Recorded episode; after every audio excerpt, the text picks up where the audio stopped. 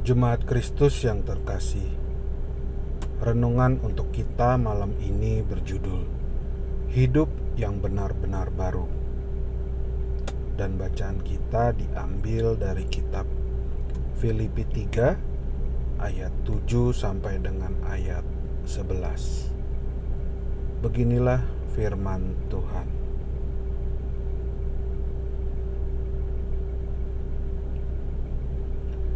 Tetapi apa yang dahulu merupakan keuntungan bagiku, sekarang kuanggap rugi karena Kristus. Malahan segala sesuatu kuanggap rugi karena pengenalan akan Kristus Yesus, Tuhanku, lebih mulia daripada semuanya.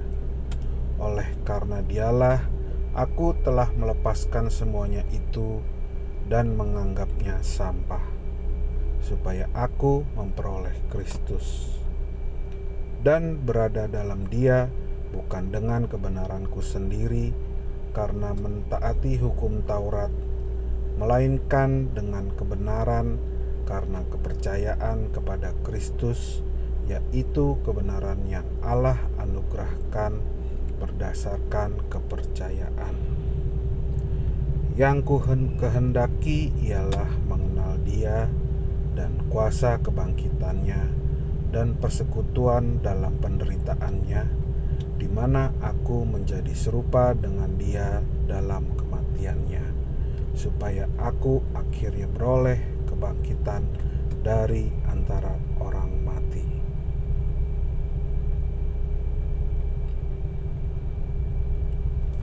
Pengalaman hidup Paulus memang membuat banyak orang tersentuh dan terberkati.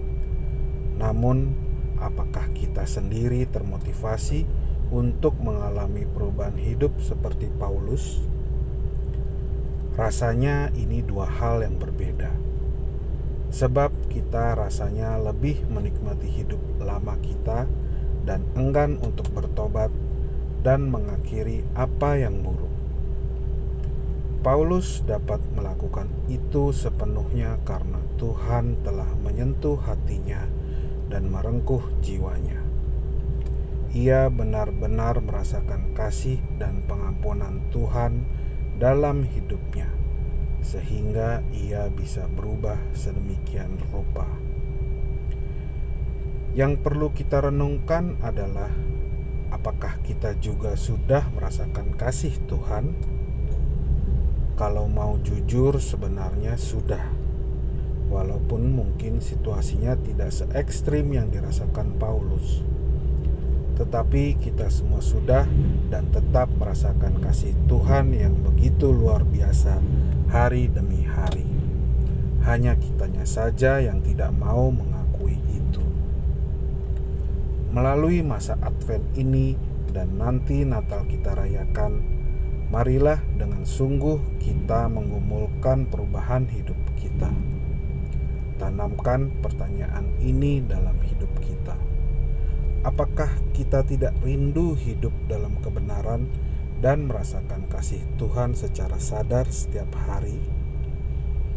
Semoga melalui masa Advent ini kita merasakan kembali kerinduan untuk hidup benar di hadapan Allah.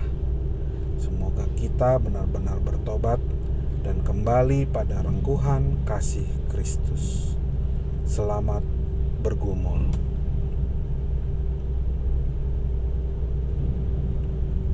Demikianlah renungan malam ini. Semoga damai sejahtera dari Tuhan Yesus Kristus tetap memenuhi hati dan pikiran kita. Amin. Jemaat yang terkasih, mari kita bersatu hati masing-masing menaikkan pokok-pokok doa yang ada di dalam gerakan doa 21 GKI Sarwa Indah. Mari kita berdoa.